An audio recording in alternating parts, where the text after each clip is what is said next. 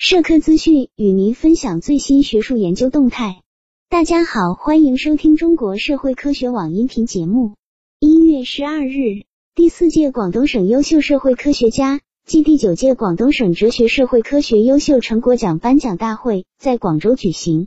广东省哲学社会科学规划领导小组成员、本届广东省优秀社会科学家、优秀成果奖获奖代表等参加颁奖大会。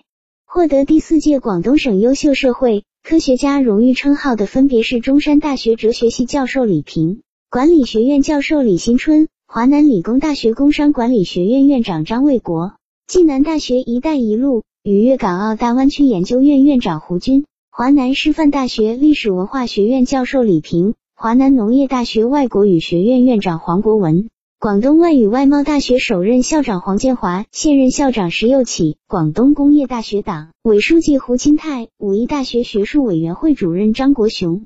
本届哲学社会科学优秀成果奖评出优秀成果二百三十项，其中李锦泉文集十卷本等七项成果获特等奖。广东统一战线史（一九二一年七月至二零一一年七月）等六十二项成果获一等奖。心性与体质。从现象学到儒家等一百一十二项成果获二等奖，网络社会国家凝聚力的变化与建设研究等四十九项成果获三等奖。本期节目就到这里。如果您想收听更多音频节目，获取更多学术资讯，请关注和订阅中国社会科学网。让我们携手共同打造哲学社会科学爱好者的精神家园。感谢您的收听，我们下期再见。